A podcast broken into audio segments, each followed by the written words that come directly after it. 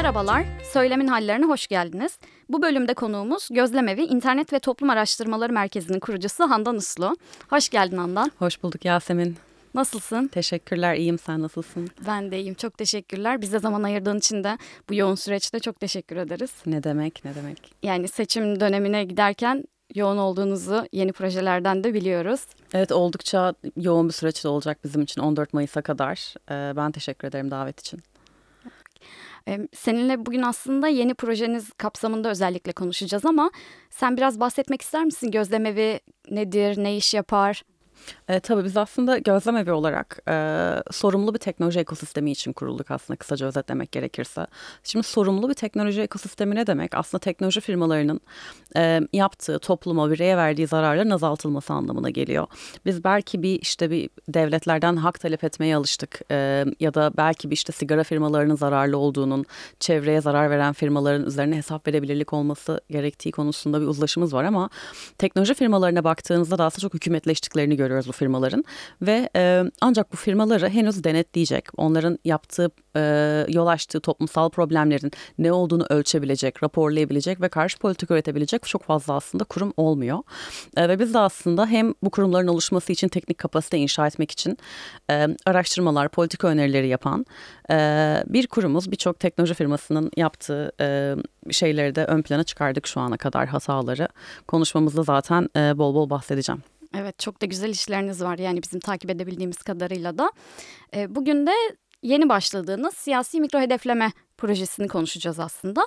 En başta şeyi sormak istiyorum. Nereden böyle bir ihtiyaç doğdu? Nasıl bir ihtiyaca cevaben siz bu projeyi başlatma ihtiyacı duydunuz? Ee, şimdi siyasi mikro hedefleme dediğimizde biz böyle belki bir geleneksel olarak siyasi reklamlara alışığız. Bununla ilgili belli yönetmelikler var. Ee, bir kere mesela bir billboard'a yani bir işte duvara bir siyasi reklam asıldı diyelim. Biz bu reklamın reklam olduğunu en başta farkındayız. Ee, YSK bunun farkında, kanun yapıcılar bunun farkında. Ancak konu siyasi mikro hedeflemeye geldiğinde çok daha sinsi ilerleyen, e, ölçümlenmesi daha zor olan e, bir mekanizmayla karşı karşıyayız. Ve bu mekanizma artık geleneksel pazarlamanın ötesinde çok daha fazla veriyi kullanarak, çok daha bireysel nokta atış yaparak, bizim mahrem verilerimizi bize ile, bize bir şekilde ileterek, bunu aslında verilerimizi daha doğrusu bize bir silah olarak kullanarak, bize doğrultarak yapılan bir hedefleme söz konusu.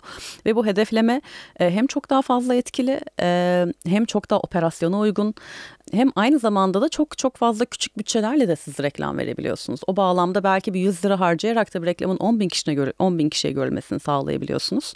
Buradaki aslında güce baktığımızda çok daha fazla manipülasyon açık bir hale getiriyor siyasi mikro hedefleme. Bu bağlamda da seçim döneminde de özellikle e, biz bu e, siyasi mikro hedeflemeyi takibe e, kararı aldık ve e, siyasi mikro hedefleme izleme projesi başlattık aslında. Bu izleme projesi kapsamında öncelikle belli operasyonları keşfediyoruz. Yani bu çift taraflı reklam operasyonları olabilir. E, nefret söylemeyen operasyonlar olabilir. E, bunlardan başka da aynı zamanda siyasilerin ne kadar harcadıkları e, ve bu kavramsal içerikleriyle ilgili de e, belli yayınlar yapmaya başladık. Evet web sitesine girdiğimizde gözlemevini görüyoruz.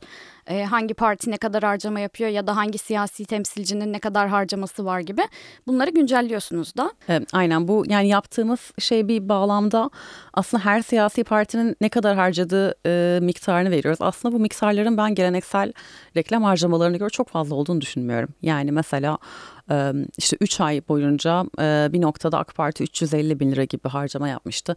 Ama aslında bir billboard'un ücretine bakarsanız ya da işte ana akım medyada hangi partinin ne kadar yer bulduğunu değerlendirirseniz 350 bin lira aslında o bağlamda çok çok büyük bir harcama dilimine tekabül etmiyor. Özellikle dolar temelinden de baktığımızda. Ancak bunların görünme sayıları çok çok fazla. Ve bizim bu yaptığımız web sitesiyle de ana sayfamızdaki aslında yayınladığımız raporlarda da gösterdiğimiz şey aslında birazcık insanları bu reklamların da içeriğini biraz bakmaya teşvik etmek. Burada nasıl söylemler kullanılmış, kimler hedeflenmiş bir şekilde. Ee, ve orada aslında şöyle bir şey de görünür kılıyoruz. Bir reklamın kaç kişiye ulaştığını görebiliyorsunuz. Hangi cinsiyet temelli olarak kime ulaştığını görebiliyorsunuz. Hangi yaş grubuna ulaştığını görebiliyorsunuz. Çok fazla aslında demografik veri de yatıyor orada. E, bu bağlamda bu e, biz verileri bir şekilde görünür yaparak hem seçmenlerin e, hem de işte bunu inceleyecek kişilerin, kurumların hem de sivil toplumun biraz daha dikkatini bu konuya çekmesini sağlamayı hedefliyoruz. Peki sen böyle anlatırken biz seninle kayıttan önce de konuşmuştuk ama şey demiştin orada ekranda kaydırdığımızda mesela gördüğümüz bir reklam yani bir saniyelik mesela benim için öyle görüyorum diyelim ki akışımda ve geçiyorum onu. Dolayısıyla onun benim için çok da etkili olmayacağını varsayıyorum. Ama bu böyle değil galiba. Evet yani aslında şöyle bir şey var. Şimdi burada biraz şeylerden de bahsetmemiz gerekiyor. Şimdi teknoloji firmalarının bize yarattığı komple bir böyle bir bilgi dünyası var ve bize bize artık böyle bir küçük bir dikdörtgen ekran üzerinden aslında bazen dünyanın yok oluşunu izliyoruz, bazen çok büyük şeyleri izliyoruz ve bir kere buradaki bilginin tasarımından bir hızlıca bahsedeyim. Şimdi teknoloji firmalarının kazandıran şey, bu firmaları çok fazla big tech yapan şey, bu firmaların yeri gelince işte İtalya'dan ya da Kanada'dan daha çok gayri safi milli hasılasını geçen gelirleri olan teknoloji firmaları varsa eğer bunların nedeni insanları ekrana kitleyebiliyor olmaları. Çünkü e, aslında bu dikkat ekonomisi diye bahsediliyor. Bu 1970'lerde kavramsallaştırılıyor bu kavram. O da şöyle aslında biz nasıl bir ekonomiden bahsederken kısıtlı bir kaynağın bir tekabül ettiği marketteki değerini ölçüyorsak aslında dikkat de böyle bir şey. Çünkü bir insan da bir günde belki 5 saat 10 saat dikkatini verebiliyor bir şey ve daha çoğunu veremiyor. Ama teknoloji firmaları sizi ne kadar ekrana kitlerse o kadar çok sizin aslında e, veriniz toplayacak ve size reklam gösterecek. Şimdi böyle baktığımızda aslında e, reklamlar da siyasi söylem de hep böyle bu mekanizma dahilinde söyleniyor aslında dijital ortamlarda. Bu bağlamda aslında belki şu an e, çok fazla toplumsal problem olarak işaret ettiğimiz işte e, nefret söylemi, kutuplaşma bunların hepsinin arkasında çok büyük mekanizma var.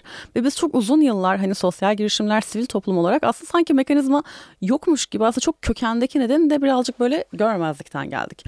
Burada çok açık motivasyon var. Ee, insanları bu şekilde nefreti daha çok yaygınlaştırmasına, daha çok okkalı laf söyleyen ön plana çıkıyor. Daha çok çarpıcı laf söyleyen ön plana çıkıyor ve bu araştırmalarla kanıtlanıyor. Yani bir ne kadar yanlış haber yayarsanız, ne kadar nefret içeren haber yayarsanız, ne kadar insanları tetikleyen haber, bir içerik yayınlarsanız çok daha fazla bunu ön plana çıkartacak bu algoritmalar. Şimdi siyasi mikro hedeflemeye baktığımızda artık bu bizim karşılaştığımız içerikler gerçekten bizim beynimizi ele geçirmiş durumda. Çok hızlı tüketilebilir hap gibi bir sürü içerik kaydırıyoruz. Yani bir kaydırma sırasında belki 6-7 tane fotoğrafı aynı anda hızlı bir şekilde geçiyoruz ve siyasi içeriz bu şekilde tüketmeye başladık.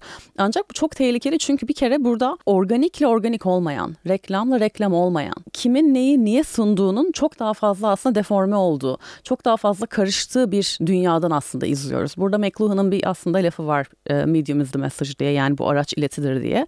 Aslında o bağlamda da incelediğimizde şeyi görebiliriz. Yani burada e, bir reklamı kaydırarak çok organik bir şekilde bir arkadaşınızın işte ailenizin fotoğrafın arasında gördüğünüzde size onun işleyişi televizyonda gördüğünüzden çok çok daha fazla etki ediyor. Ve etki etmesinin şöyle de bir aslında nedeni var. Size özellikle o mesajın ulaştırılmasının çok fazla veri temelli nedeni var. Örneğin yeni bir araştırma yayınlandı ve şu ortaya kondu. Siz içe dönükseniz ya dışa dönükseniz buna göre yapılan siyasi reklamların etkisi %30 ile 40 arası arttır, arttırabiliyor. Ama sadece sizin 3 ya da 4 like'ınızdan sizin cinsel yöneliminize kadar, içe ya da dışa dönük olmanıza kadar birçok şeyi tespit etmesi mümkün algoritmaların. Ve burada cinsel yönelim derken işte bir işte LGBT ile ilgili bir içeriği like etmenizden bahsetmiyorum. Bu kadar doğrudan olmayan içeriklerde dahi 3-4 like da sizin genel demografinizi bir şekilde anlayabiliyor algoritma. Şimdi bu siyasi mikro hedefleme içerikleri bu bağlamda ne yapıyor? Daha çok insan aslında gitsin bir şekilde ekranlara kitlensin, daha çok kişi verisini versin ki ben daha çok para kazanayım diyen teknoloji firmaları sizin en çok etkileşime gireceğiniz içeriği size gösteriyor. Şimdi bu aslında belki bir ürün satarken belki işimizi kolaylaştırıyor olabilir. İşte bir işte bir kıyafet satın alınacak, bir kitap satın alınacak. O an gerçekten istediğiniz şeyin karşınıza çıkması biraz korkutuyor olsa da belki işimizi kolaylaştırıyor tamam diyebiliriz ama konu siyasi meselelere geldiğinde e, şu an diyelim siz muhafazakarlaştınız. Diyelim ya da kendi partinizden uzaklaşıyorsunuz. Diyelim bir konuda çok üzgünsünüz. Bununla ilgili bütün verilere sahip olan bir mekanizmadan bahsediyoruz aslında. Bir yandan da hayatımızı kolaylaştıran bir yönü de var. İstediğimiz bir içerik karşımıza çıkıyor, bir şeyi arayıp bulmamız kolay oluyor. Ee, ama bir yanıyla da tehlikeli. Aklıma bir de şu geldi. Baktığınız içeriklerde az önce bahsettin ya bizde özellikle çeşitli duyguları uyandıran içerikler çok daha fazla aslında kullanılıyor, ön plana çıkarılıyor ve algoritmaların genel olarak faydalandığı bir şey bu. Reklamlarda gördüğünüz içeriklerde bu doğrultuda diye düşünüyorum. Belki onunla ilgili. Tabii. Şimdi aslında siyasi reklamlarda da yine dediğin gibi yani burada var olduğu veri zaten sizin bütün duygularınıza hakim bir veri öncelikle. Bir onun altını çizmek istiyorum. Çünkü şöyle verdiğim bir örnek var her zaman. Yani şimdi bir kere hangi veriyi verdiğimizin dahi farkında değiliz. Örneğin siz çoğu durumda yatarken de kalkarken de çoğu kişinin yaptığı şey telefonunda bir sosyal medya hesabına girip çıkmak. Hiçbir hareketten bile bahsetmiyorum. Like atmadan bile bahsetmiyorum. Şimdi bu sadece bu veriye bakarak sizin bütün uyku paterniniz, depresyonunuz, ruh haliniz, mani mi yaşıyorsunuz o dönem, ne yaşıyorsunuz? Her türlü veriye sahip bir teknoloji firması sizin bütün e, duygu durumunuz, mahreminizi bilerek bu bağlamda size bir siyasi içeriği iletiyor. Şimdi bizim gördüğümüz siyasi içeriklerde ise aynı şekilde bahsettiğin gibi çok çok fazla tetikleyici unsur mevcut. Şimdi öncelikle bizim e, geçtiğimiz sene tespit ettiğimiz bir kere nefret söylemi içeren LGBT bireylere karşı e, bir tane reklam tespit ettik. Bu reklam daha sonra Meta tarafından kaldırıldı ama gayet sapkınlığa dur de bu sokaklara çıkıp biz bu yürüyüşü engelleyeceğiz şeklinde çok açık bir şekilde tehdit içeren bir tane mesajdı. E, Şimdi bu gayet insanların tetikleyecek bir şekilde aslında oluşturulmuş mesajlardan biri. Bundan başka aslında şu an genel siyasi söylemde gördüğümüz biraz seviyenin çok fazla yüksek olmaması, çok böyle politikalar üzerinden değerlendirme değil de çok daha bel altı bir şekilde birbirine saldıran siyasetçiler, politikacılar. Bu söylem aynı şekilde siyasi bir hedeflemede de var ve bu aslında biraz böyle meme kültürüyle de bir araya gelerek aslında hiçbir şekilde insanları bilgilendirmeyen ancak daha çok işte o an biraz daha paylaşılmaya uygun böyle şakalı, mimli karışık içeriklerde çok fazla görüyoruz. Bizim özellikle gördüğümüz bir başka şey de çok fazla içeriklerin aslında erkeklere iletilmesi. Şimdi burada özellikle bu araştırmamızda şöyle bir şey ortaya çıktı. Biz 9 tane hesabı inceledik. En çok reklam veren 9 hesabın en çok harcama yaptığı 10 reklamına bakarak aslında böyle aşağı yukarı 100'e yakın reklamı inceledik. Ve Sinan Oğan'da örneğin reklamlar %90 oranında erkeklere gösterilmiş bir şekilde. İşte Ali Babacan'a gidiyoruz mesela. Onların bir tane reklamını gördük. Tamamen kadın politikası üzerine olan bir reklam. İşte ve diyor ki işte şu ana kadar işte iktidar hep kadınları araç olarak kullandı. Biz buna izin vermeyeceğiz gibi. Bu reklam aynı %94 oranında erkeklere gösterilmiş. Şimdi burada bir e, bahsettiğimiz aslında algoritmik ayrımcılık durumu oluyor. Burada söylemde içerik olarak da gördüğümüz bir tane retorik bağlamında değerlendirirsek de söylemin çok fazla şey olduğunu görüyoruz. Yine böyle erkeklere yönelik ve mevcut siyasi ortamdaki o ataerkil konuşma dili, o işte okkalı laf gönderme, bel altı vurma, işte anlamsız ilişkilendirme yapma bunlar da aynı şekilde reklamlara yansımış durumda. Özellikle hani belli içeriklerin erkeklere gösterilmesi kısmında mesela partilerin oy tabanıyla da bir ilişkisi var mı bunun yoksa e, farklı bir şey mi var orada? Şimdi bir kere şöyle bir şey var. Meta hiçbir şekilde yani Facebook ve Instagram'ın sahibi olan Meta hiçbir şekilde algoritmasına bir şeffaflık vermediği için bir kere bu sorunun cevabını net olarak asla öğrenemeyeceğiz. Ancak biz oturup çok fazla mesela şeyi de inceledik. Demografik bağlamda da inceledik. Hani erkek kadın oranını ortaya çıkardık ama aslında yaş ortalamasını da görebiliyoruz. Mesela orada hani Doğu Perinçek hem yaşlılarda da en çok gösterilen reklam oldu. Aslında mesela o 65 artı yaş grubuna çoğu durumunda %1 ile 5 oranındayken Doğu Perinçek'te %20'ye çıktığı durumlar da oluyordu. Ama aynı şekilde 18 yaştan küçük olanlara da %20 oranında mesela gösterildiği durumlar oldu. Ondan sonra yine bahsettiğim gibi Ali Babacan'ın kadın politikaları reklamlarının yine kadınlara gösterilmesi. Bu bağlamda aslında çok fazla bize doğrudan çıkarım yapacak da veri vermiyor şu an Meta. Bu aslında birçok faktöre bağlı. Ee, şimdi bu biraz şeyden de konuşmak lazım. Yani şu an siyasi reklamlar aslında TikTok'u her yere sarmış durumda. Şu an en böyle şeffaf bir şekilde reklam kütüphanesi Facebook ve Instagram olduğu için biz o konu üzerine veri üretebiliyoruz. Ancak tamamen artık bir influencerlarla çalışıyorlar. Yani harcamalarını bunlara yapıyorlar. Influencerlarla atışmalar var. Danla Bilic, Ekrem İmamoğlu'yla yine işte AK Parti'nin kendi bir şekilde yaptığı böyle influencer tayfası var. Aslında bunun keşfedilmesi bir bağlamda güzel bir şey. Muharrem İnce'nin biliyorsunuz bir dansıyla bir şekilde ünlü oluyor. Böyle yani bu bağlamda da artık siyasette bir şekilde teknoloji firmalarının gelmesiyle beraber değişiyor. Bu Big Tech'in yani algoritmaları şu an siyasi camiayı bile bir şekilde değiştirip dönüştürdü diyebiliriz. Yani farklı alanlarda gözlemlediğimiz değişimler aslında hani sosyal medya şirketleri bizim hayatımıza çok daha fazla dahil oldukça bunun seçim süreçlerinde de etkisini görüyoruz. Peki önceki seçim dönemleriyle herhangi bir karşılaştırma fırsatınız oldu mu? Ya da dünya genelinde de olabilir. Böyle bir karşılaştırma yapılabildiyse işte sonuçlar nelerdir? Yani benzerlikler, farklılıklar var mıdır? Onu merak ediyorum. Şimdi aslında bu Meta 2020'den beri e, reklam kütüphanesini tutuyor. Bazen 2020'ye kadar olan verileri görebiliyoruz. Ancak e, tabii ki geçtiğimiz seçimi bildiğimiz gibi bu kadar çok teknoloji e, asla bu kadar çok kullanılmıyor. Bu kadar viralliğe önem gösterilmiyor bir şekilde. E, ve şu anki kampanyalar tabii belki de geçtiğimiz kampanyalara, geçtiğimiz kampanya videolarına kıyasla aslında çok daha böyle iki kelimelik, üç kelimelik işte bir tane filtre eklenecek bir şekilde yapılan kampanyalara benziyor. Çok daha kısaldı formatlar bunu söyleyebiliriz. Geçtiğimiz kampanyalara kıyasla şöyle bir şey aslında biz keşfettik. Yani bu önceden belki vardı yoktu bilemiyorum ama bazı Facebook hesaplarının aslında çok takipçili. Yani topladığımızda 1 milyon 2 milyonu geçen takipçili Facebook hesapları kimisi Cumhur hesabını destekliyor, kimisi millet hesabını destekliyor. Bu hesaplarımız aynı kişi tarafından yönetildiğini tespit ettik. Ee, ve burada gerçekten çok ciddi bir Erdoğan desteği de var. Çok ciddi bir Kılıçdaroğlu desteği de var. İki farklı şeyden hesaptan. Ve yani öyle bir şey paylaşıyor ki diyorsun ya tam bu dava insanı yani gerçekten inanmış bu konuya diyorsun iki taraf içinde. Ve peki bu insan niye bunu yapıyor diye incelediğimizde şöyle bir şey ortaya çıkardık. Aslında Google'dan reklam gelir elde etmek için böyle bir şey yapılmış. Google çünkü öyle bir mekanizma kuruyor ki ne kadar çok tıklama alırsanız o kadar çok para kazanacaksınız.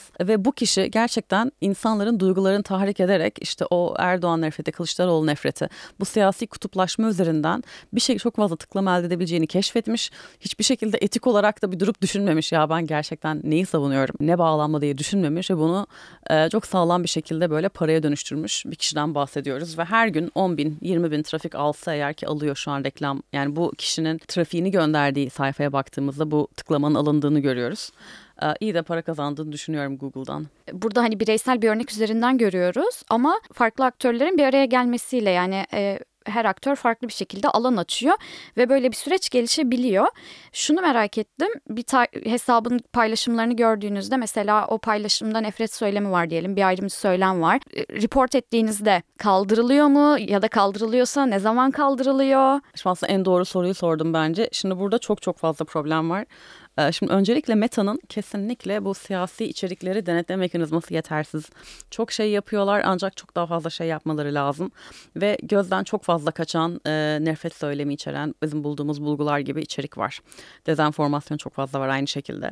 Şimdi bir şekilde bunu Meta genelde bulup bir şekilde kaldırıyor. Yani geç de olsa bunu bulabiliyor. Ancak şöyle bir şey var bu senin de söylediğin gibi e, çok fazla kişi kitleye ulaşmış oluyor genelde. Şimdi yine yani 100 liralık falan bir reklamla bile 10 bin kişiye bir impression yani görüntülenme sağlayabildiğimizi unutmamak lazım tekrar. Şimdi burada Meta'nın aslında yaptığı en büyük problem şu bir şekilde bu içeriği kaldırıyor diyelim. Bu içeriği Meta reklam kütüphanesinden de kaldırıyor. Aslında o yüzden Meta'nın reklam kütüphanesinde gördüğümüz şeyler sadece kendi topluluk kurallarına uyan şeyler ve asıl problemli içeriği bizden hep saklıyor. Bizim gözümüzden hep bu kaçmamız. Bu yüzden sürekli denetliyoruz bu reklam kütüphanesini ve bu hataları biz bulup aslında raporluyoruz onlara karşı. Ve çoğu durumda reklamın e, yani Meta'nın problemli reklamların ekran görüntüleri sadece bizde bulunuyor örneğin bazı durumlarda. Şimdi bu bağlamda Meta çok fazla bir şey yapmıyor ama asıl bence problemli olan şey şu biz Meta ile görüştük bu arada yaklaşık bir ay önce. Şey de çok ilginç şu ana kadar sosyal fayda için çalışan hiç kimse kimse Meta'yı sorgulamamış. Yani bir açık bir şekilde eleştiri yazan hiç kimse yok. Politik önerisinde bulunan hiç kimse yok. Ve gerçekten Türkiye'de de biz bu kültürü devşirmeye çalışıyoruz. Ve biz açık açık sorduk yani bakın sizin siyasi mikro hedefleme sisteminiz nasıl çalışıyor diye sorduk. Çünkü yani o verilerin tekrar bir altını çizmek istiyorum. Sizin kolunuzda Kemal Türk dövmesi orada. Sizin camiye mi gitmişsiniz? Bunun IP'si orada. Siz ibadet vakitlerinde geceliğin kalkıyor musunuz? Bunun verisi olsa çok fazla mahrem veri var. Ve bahsettiğim biraz denizlerden örnek var verdim belki Türkiye diye ama sizin e, yaşayacağınız depresyon, psikoz bu şekilde pro, e, hatalardan başka e, bu veriler bir de çok boyutlu veriler. Sizin arkadaş grubunuz zamanla neye evrildi? Sizin arkadaş grubunuz zamanla işte bir sol uca mı kaydı, sağ uca mı kaydı? Sizin arkadaş çevreniz nereye kaldı ve yıllar içinde bu nasıl değişti? Ve bu milyarlarca kişide olan veri. Ya şimdi bu verinin gücüyle yaptığı hedeflemelerle biz onları açık açık sorduk. Siz biliyor musunuz ne üzerine hedefleme yapılıyor? Şu an mesela diyelim bir kan görüntüsü var diyelim. Meta bunu otomatikman şiddetli işaretleyebiliyor. Çünkü e, görüntülerdeki yazıyı bir şekilde okuyup işleyen mekanizmaları var. Kemal Atatürk dövmesi üzerinden bize reklam gösteriyor mu? Bunu ne kadar yapıyor? Ya da benim mesajlaşmalarım, like ettiğim şeyler üzerinden yapıyorum bunu diye.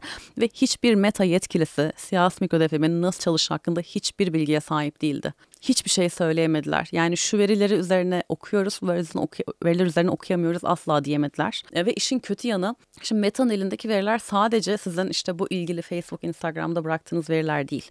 Herhangi bir sayfada Facebook like butonu varsa o sayfaya bütün giriş çıkış bilgilerinizle Meta'dan aynı şekilde.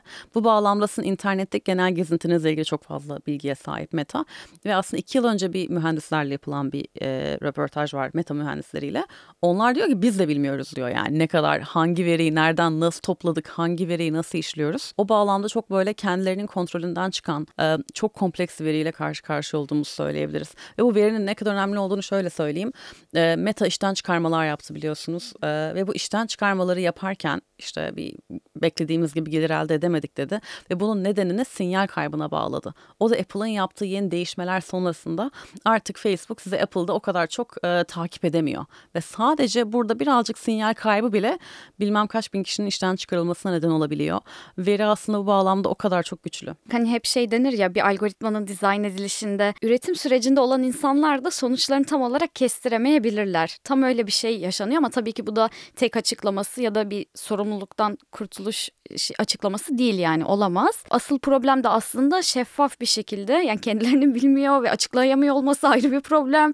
E, bunun şeffaf bir şekilde paylaşılamıyor olması ayrı bir problem. Yoksa siyasi reklamlar yani ilk defa bu seçim sürecinde gördüğümüz bir şey değil. Çok öncesinde de vardı. Şeffaf bir şekilde paylaşılmıyor olması, bizim bilmiyor olmamız, açıklanmaması asıl problem. Yani biz de aslında tam olarak bu yüzden çalışıyoruz ve her zaman söylediğimiz şey yani bu baskıyı yapmazsak bunları asla bilemeyeceğiz. Yani birinin bu firmalara gidip PR baskısı yapmak lazım. Şu an işte e, nasıl sigara firmaları o kadar çok pazarlama yapamıyorsa işte yine bu bahsettiğimiz çevreye zarar veren firmalar biraz daha hesap verebilir faaliyetler yapmak durumunda kalıyorsa teknoloji firmalarının da aslında bir kere yeni Big, yeni Big Tobacco dediğimiz yani en az bir sigara firması kadar zararlı olduğunu unutmamak lazım. Ki şu an Big Tech'in yaptığı zaten lobicilik faaliyetleri e, bu silah firmalarını, silah lobisini ve sigara firma, lobisini çoktan geçti. Çok daha fazla harcama yapıyorlar bununla ilgili. Bu şekilde aktörler ve bu firmalara çıkıp ya böyle böyle yapıyorsunuz, bu içeriği kaldırdınız, bu STK'ların görünürlüğünü engellediniz, bu haklarını insanların ikla, ihlal ettiniz şeklinde hesap sormadığımız sürece de bu firmalar dize gelmeyecek hiçbir şekilde şu an merak ettim yine. İşte toplantıda sordunuz ya da bunun öncesinde hani farklı girişimler de olmuş olabilir. Herhangi bir noktada cevap aldığınız ya da e, işte seçim süreciyle ilgili şöyle şöyle yapacağız gibi bir şey dendi mi mesela? Tabii tabii aslında şöyle yani siyasi mikro defleme ilgili cevap alamadık ancak orada şey çok net bir şekilde anlatıldı. Bu benim de e, aslında eski ben Google'da çalıştığım fonksiyonda olduğum için bildiğim süreç. Bu da içerik değerlendirme süreci. E, ve bunun için aslında yaptıkları sistemi çok iyi anlattılar. O da hem e, işte e, insanların da olduğu otomatik algoritma denetleme mekanizmalarının da olduğu e, bir sistemden bahsettiler. E, ve burada aslında biz işte e, şey hatalı artı ya da hatalı eksi deriz. Yani hatalı pozitif ve hatalı negatif deriz aslında. Amaçları da bunları azaltmak. Şimdi hatalı pozitif nedir? Bir şey aslında e, komünite kurallarını ihlal etmiyorken kaldırılması. Hatalı negatif de ihlal ediyorken kaldırılmaması durumu. Aslında tamamen de böyle metriği indirebileceğimiz bir mekanizmadan söz ediyoruz. Bunu çok iyi anlattılar. Aslında o toplantının düzenlenmesiyle başlı başına aslında çok iyi, iyi bir adımdı.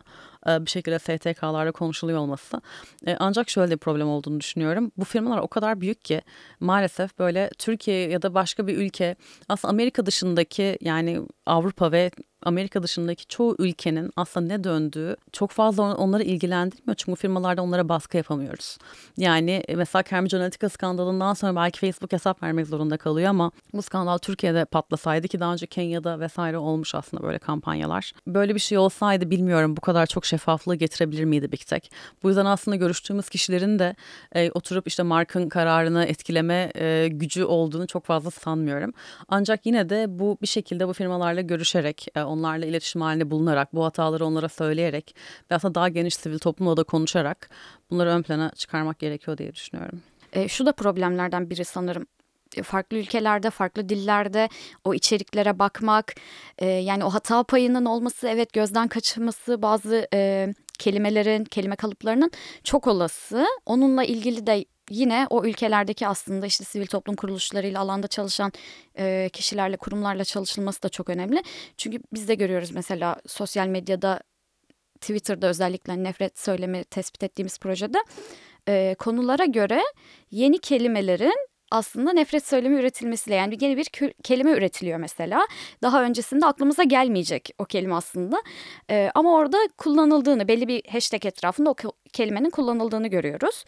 Dolayısıyla o dile dilin bağlamına hakim olmak da aslında hani bunun gibi çok çeşitli faktörler de var. Ya aslında dediğin şey olarak çok doğru. Yani gerçekten o sadece algoritmanın verebileceği bir karar değil her zaman. Şimdi burada o aslında insan faktörü var her zaman. Bu algoritmanın tanıması mümkün değil. Ancak orada da şöyle bir şey var. Şimdi bahsettiğimiz firmalar böyle milyar dolarlar kazanan işte yani Google'ın 180 bine yakınlaştı en son okudum. Ben benim vaktimde 100 bine yakındı çalışanlar. Şimdi 100 binden fazla çalışanınız varsa ve yani para basıyor bu firmalar her saniye ve yani sadece bizim ekibin eğlence bütçesi bilmem kaç milyon dolar falan yani bu bakımdan incelediğimizde sen bir anda 10 bin kişi işe alabiliyorsan eğer bu sorunu çözebileceksin anlamına gelir. Ki gördüğümüz çoğu problem zaten bir ya da iki kişiyle çözülecek ve eğer ki bu firmalar problemleri çözmüyor sorumluluk almamak için. E, çeşitli zorluklar olsa da her zaman dediğin gibi yapılacak şeyler de var. Önerilere sonra geleceğim. Ondan önce şey sormak istiyorum. Şimdi seçim sürecinde baktığımızda sence e, mikro hedeflemeyle özellikle yürütülen çalışma ne kadar yani seçmenin kararını etkilemesi, değiştirmesi kısmında ne kadar etkili ve hani burada internet haberciliğini de belki göz önünde bulundurabiliriz. Farklı aktörler bir araya geliyor ama sence nasıl bir etkisi var? Ya dediğin gibi çok fazla faktör bir araya geliyor burada. Genel bir siyasi söylem var. Bir kere ana akım medyanın e, çok iktidar yanlısı yaptığı bir söylem var. Orada öyle bir dominasyon var. E, bu bağlamda aslında e, sadece siyasi mikro hedeflemenin ne yaptığını söyleyemeyiz ama genel olarak algoritmik dünyada çok fazla belli söylemlerin yaygınlaşması çok fazla aslında yer buldu. Çok net şeyi görebiliriz. Belli mesajları çok çok net bir şekilde iletmeye çalışıldığını söyleyebilirim.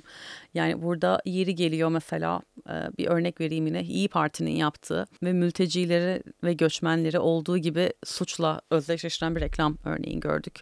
Tamamen e, aslında bu ki en çok karşı çıktığımız şey bir kimlikle bir tane ülkenin politikalarının eşleştirilmesi. Yani belki işte Suriyelilerin ülkeye gönderilmesini isteyip istememe kararıyla e, Suriye kimliği üzerinde nefret bürünme arasındaki ayrımın yapılması sadece bunun üzerine mesela bir reklam olduğunu görebiliyoruz. Şimdi bu bağlamda bunlar yine çok nokta atışı büyük ihtimalle gerçekten işte bir nefret barındıran kişilere mesajın gittiğini çok net bir şekilde söyleyebiliriz.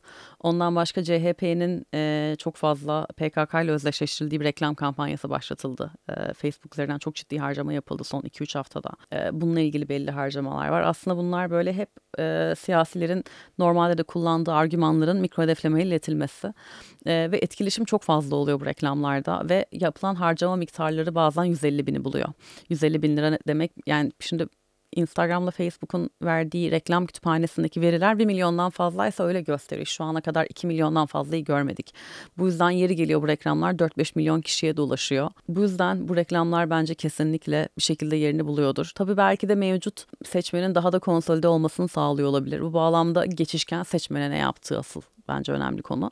Ki Cambridge Analytica'da da aslında bu problemdi. Çünkü Cambridge Analytica kampanyasında aslında yani sadece şu olsa çok da belki sorun olmayacak. Ee, hani herhangi bir e, siyasi aktör kendi politikasını anlatıyor olsa belki bu biraz daha kabul edilebilir bir durum olacak ama e, Cambridge Analytica'da şunu yapıyorlar. Karar vermeyen seçmenlerin mesela evde kalması için ya da siyasi seçmenlerin oy vermemesi için aslında oyları bastırmak için yapılan kampanyalardan bahsediyoruz. İnsanlar evde otursun diye yapılan kampanyalardan bahsediyoruz.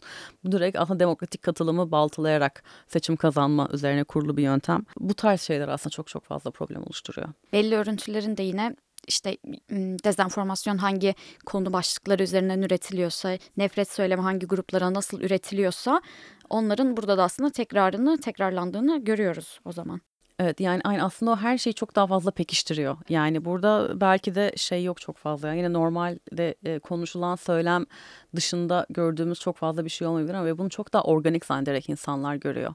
E, aslında en büyük problem de bu belki. Yani kaydırıyorken birinin fotoğrafını like ediyor bir yandan da o içeriği like ediyor ve kendi arkadaş camiasını da öyle düşündüğünü zannediyor belki. Burada aslında yani şeyde çok problem var. Bir kere ne siyasi içerik ne değil aslında çok fazla karıştı. Ondan sonra bu artık komikli içeriklerle bir araya gelmeye başladı.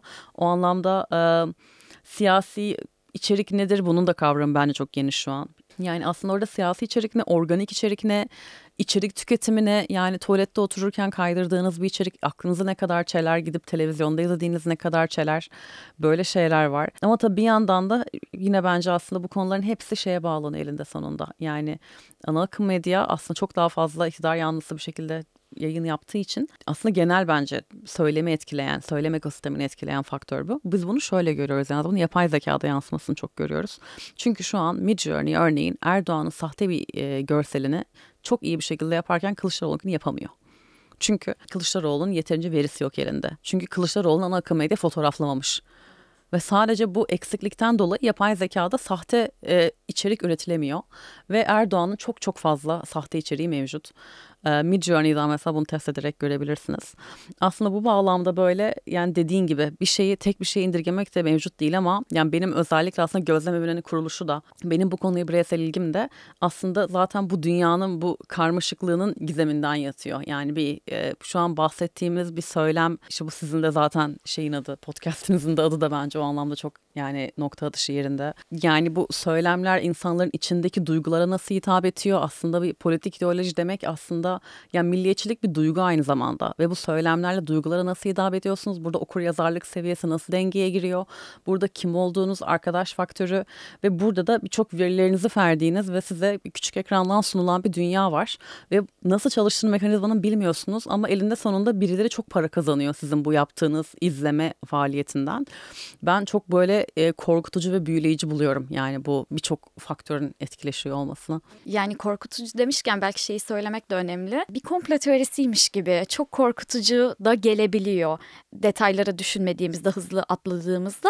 Öyle de değil aslında ama bir yandan gerçeklikte var. Evet biz bir sürü şeyi paylaşıyoruz ve bunların sonuçları da işte yine farklı aktörlerin, e, politikaların bir araya gelmesiyle oluyor. Ben son olarak peki ne yapalım demek istiyorum. Yani önerilerin nelerdir? Hem bu arada Meta'ya hani Meta başta olmak üzere e, şirketlere hem de kullanıcılara yani her kullanıcının tabii ki özellikleri de bir değil. Farkındalığımız da eşit düzeyde olmayabiliyor. Yani bir haberle karşılaştığımızda hepimiz aynı şüpheyle yaklaşmıyoruz gibi gibi. Ne önerirsin? Aslında burada çok güzel söyledin çünkü ben gözlemevi olarak hep şeyi çok konuşuyoruz. Yani bir şekilde insanları korkutmadan nasıl biz bu konuyu anlatırız ama bir yandan da gerçekten durum çok korkutucu ve e, aslında bizim yaptığımız faaliyetler dünyada da çok çok yeni olmaya başladı. Yani bu e, Big Tech'in yarattığı dünyaya karşı bu bu gelir modelini kırmaya çalışmak aslında ki değirmenlerle savaşmak gibi hissettiriyor bazen. Ancak bir yandan da biz de faaliyeti yaptıkça bunun sonuçların çıktılarını görüyoruz. İçerikler kaldırılıyor web sitesinden. insanların, bireylerin faaliyetlerini değiştiğini çok fazla görüyoruz. Ama e, bir yandan da yani aslında durum çok korkutucu. Yani biz gerçekten şu an bütün irademizi ve zihnimizi ve çocukların iyi olma halini her şeyi teslim ettik. Ama hiçbir şekilde kanun yapıcı, sivil toplum çoğunlukla bu oturup Big Tech'in nasıl çalıştığını anlatacak bir teknik kapasiteye aslında çok fazla sakin değil e, hakim değil. Ancak bu teknik kapasite bir şekilde inşa edilebilir. Bir kere öncelikle bunu inşa etmek gerekiyor. Şimdi burada da yapılacak şeyler çok şeyse böyle hani sorun çok büyük büyük görünüyor ama sorunun büyük görünme nedeni aslında çok incelenmemiş olması. Aslında cevap da çok basit. Şimdi bu durumda Mesela bu tarz böyle tasarımların yapılmamasına yönelik bir tane kanun teklifi. Bir kere ço- çoğunlukla her şey üründen geçiyor. Genelde bazen devletlerin yaptırımlarında konuşuyorlar çok fazla ya da işte insanları güçlendirelim diye konuşuyorlar. Ama en en basit çözüm bu. Örneğin Google bu sene dezenformasyonla ilgili bir tane ürün gelişmesi duyurusu yaptı ve işte artık bir kaynağa bakarken bu kaynağın nereden geldiğini araştırmanız daha kolay olacak. Sen bunu niye yapmıyorsun? Yani bilmem kaç yıllık firmasın, 20 yıllık firmasın. Bunu neden şu an yapıyorsun? Çünkü biz baskı yaptık diye yapıyor ve daha önce de yapabilirdi. Aslında e, bu bağlamda aslında ürünlerin kendilerinin geliştirilmesi ve işte bir yapay zekada da bir algoritmik ayrımcılık varsa bu çok net yani bunu ben oturup buradan tek başıma böyle bir görüp ondan sonra ekibimle beraber değerlendirebiliyorsam Meta bunu bilmem kaç bin kişilik kaynağıyla hayal çözecek kapasiteye sahip. Olabildiğince bastırıp kötü PR bakın böyle bir şey yapıyor diye. Aslında kötü PR diyorum yap ama yani bunun toplumsal etiklerini kanıtlayarak çalışmalar çok değerli. Sivil toplumun buna e, bir şekilde yönelmesi çok değerli. Akademinin buna yönelmesi çok önemli. Ancak şu an biz lobicilikten fark e, bahsettik. E, şundan da bahsetmek istiyorum. Big Tech aslında çok fazla kültürel bir hegemonya yaratmış durumda. Bu bağlamda aslında kendini çok da fazla kurumu kendine çekiyor. Bütün dünyadaki çoğu internet enstitüleri Big Tech tarafından fonlanıyor. Ve bu Türkiye'de de bunun benzer yapılaşmaları görmek mümkün ve bu aslında biraz tahrik edici olabilir ama Big Tech'ten bağımsız olunması gerektiğini düşünüyorum. Şimdi siz bir gidip Big Tech'in etkinliğinde konuşan, Big Tech'ten bir para alan bir akademisyenseniz belki de oturup Big Tech siz şöyle de yapıyormuşsunuz diye belki bir karşı eleştiri yapmıyor olabilirsiniz. Bu bağlamda böyle bağımsızlığın da önemli olduğunu düşünüyorum. Ee, ve biz bazen böyle işte fonculuğu farklı bağlamlarda konuşuyoruz Türkiye'de ama o yüzden özellikle bence bu konuyu dikkatlice konuşmak lazım ama bir firmadan para alıyorsanız o firmayı belki de eleştiremiyor olabilirsiniz. Ondan sonra böyle yani çok oldukça bastırıp ürün temelinde değişikleri önermek lazım. Böyle güzel örnekler var. Da yani yapılacak şeyler genelde ürün temelinde. Kendi kendini denetlemesi firmanın. Bunun için bizim de bol bol baskı kurmamız diye düşünüyorum. Kesinlikle. Peki kullanıcılara ne söyleyebiliriz? Ya şimdi aslında şöyle bir ikilem var. Burada da hani bunu kullanın kullanmayın gibi bir seçenek kesinlikle yok. Çünkü yani artık bir e, işte Gmail kullanmayın dersek onun bir, bir, bir diğer müdahale çok daha e, aslında az kullanılan, çok daha fonksiyonları eksik ve sizi yavaşlatacak bir özelliğe bürünmüş durumda. Aynı zamanda bir teknolojide bir geçiş masrafı dediğimiz bir kavram vardır. E, o da şöyle diyelim bütün arkadaşlarınız WhatsApp'taysa WhatsApp'tan 10 kat daha bu uygulama yapılmasına rağmen oraya insanlar geçmez. Evet, orada kalmaya devam ederiz. Yani mevcut ekonomi teorileri de çok fazla Big Tech'in büyüklüğünü mesela karşılayamaz bir şekilde. Ee, ama o parantezi açmadan şimdi bu yüzden baktığımızda bireylere gidip bunu kullanma demek çok mantıklı olmayacak. Burada belli şimdi yani okur yazarlığın artırılması çözüm olabilir. Ancak ben bunun da gerçekçi olduğunu düşünmüyorum. Burada da yine aslında nasıl biz böyle çevreyi korumadan bahsediyorken de hep şundan bahsediyor çok fazla aktivist diyorlar ki bireye yükleyeceğiniz bir sorumluluk yapılması gereken gerekmek gerekiyor. Ancak buna rağmen firmalardan sorumluluğu almamanız lazım. Çok fazla aslında bu sanki çevrede bir problem olması benim birey olarak geri dönüşüm yapmamış oluyor ki yapıyorum ama e, çok fazla takıntılı bir şekilde yapıyorum ve biliyorum aynı çöp kutusuna atıyorlar onları ona rağmen yapıyorum. Yine ee, umutla. Aynen belki ayrışırlar diye. Ama mesela nasıl bir geri dönüşümle alakalı bireysel bir harekete çok fazla baskı kurarak aslında biz konuyu oraya kaydırıyorsunuz ve büyük firmaların çok çok daha e, kitlesel yaptığı etkiyi görmezlikten geliyorsanız okur yazarlıkta da şu an bir kullanıcıyı sen kendini geliştir demek bence çok büyük bir haksızlık. Bir yönüyle yani, kişiye hani kişinin üzerinde baskı kurup çaresiz de hissettirebilecek bir şeye de dönüşebilir.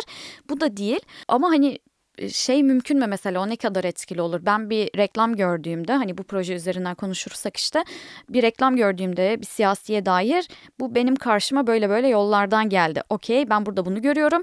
Bir de başka yere bakmaya çalışayım gibi mesela bunu diyebilmek. Hani belki bu küçük şeyler tabii ki ne kadar etkili olur. Aslında bahsettiğin tam böyle Aynen. yankı odası Aynen. kavramına giriyor tam olarak yani. Ama orada da sanki şey gibi geliyor bana yani bu yankı odası zaten arkadaş çevrende de var. Ya da işte o Beyaz Türk e, camiasında da, da hani zor. bir şekilde var o anlamda.